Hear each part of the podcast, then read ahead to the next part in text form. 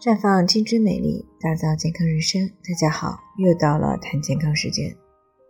今天呢，我们来聊一聊两三厘米的宫颈多发囊肿，真的不用管吗？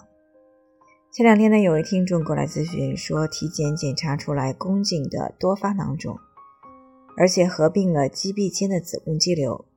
医生说不用管，可是呢，他还没有结婚，还没有要孩子，他想知道。这个到底会不会影响怀孕？那我们都知道呢，怀孕的条件就是卵子和精子是需要见面的，然后呢，在子宫里面顺利的着床。而精子想要和卵子见面，首先要经过阴道，接着是宫颈，然后是子宫输卵管。也就是说，如果阴道或者是宫颈的管道被堵塞，是会影响到精子和卵子的见面的。那我们再来看看。宫颈囊肿又是一种什么问题呢？那我们就知道这位听众讲到的这种情况到底会不会影响怀孕了。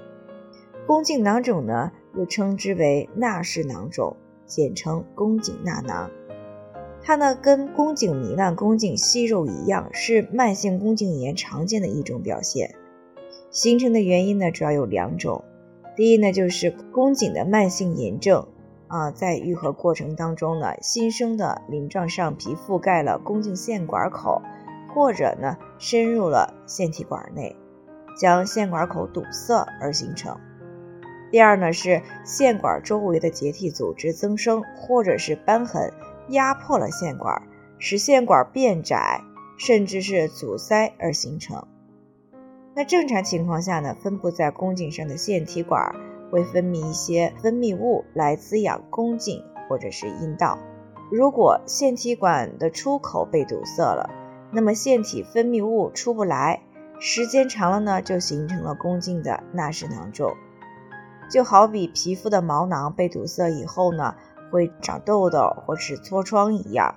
那宫颈腺体管堵塞之后呢，就会容易形成纳氏囊肿。所以说，宫颈腺的囊肿呢，只是炎症造成的一种结果，并不是实际意义上的肿瘤。所以呢，纳囊是一种突出于宫颈黏膜的赘生物。那而宫颈管呢，除了月经期，宫颈口都是闭合的。如果宫颈里长了一个两到三公分的纳囊，啊，两两到三公分是什么概念呢？就跟一个鹌鹑蛋的大小差不多。这种大小的纳囊呢，直接就把通向子宫的通道给堵上了。那堵上以后呢，通过宫颈的精子数量呢，就会大大的降低，那怀孕的概率呢，自然就会受到影响了。而且呢，如果长期的慢性炎症刺激，特别又合并了 HPV 感染的女性，那么它是有啊这个恶变的可能性的。所以呢。需要女同胞们一定要高度的去重视这个问题。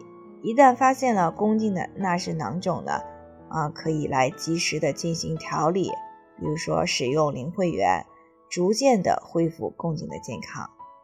最后呢，也提个醒，关注微信公众号“普康好女人”，普黄浦江的普康健康的康，添加关注以后回复健康自测，或者呢是直接拨打四零零零六零六五六八来咨询。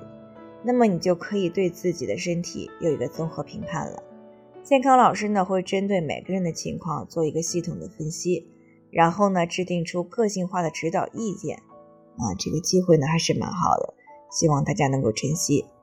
今天的分享呢就先到这里，我们明天再见。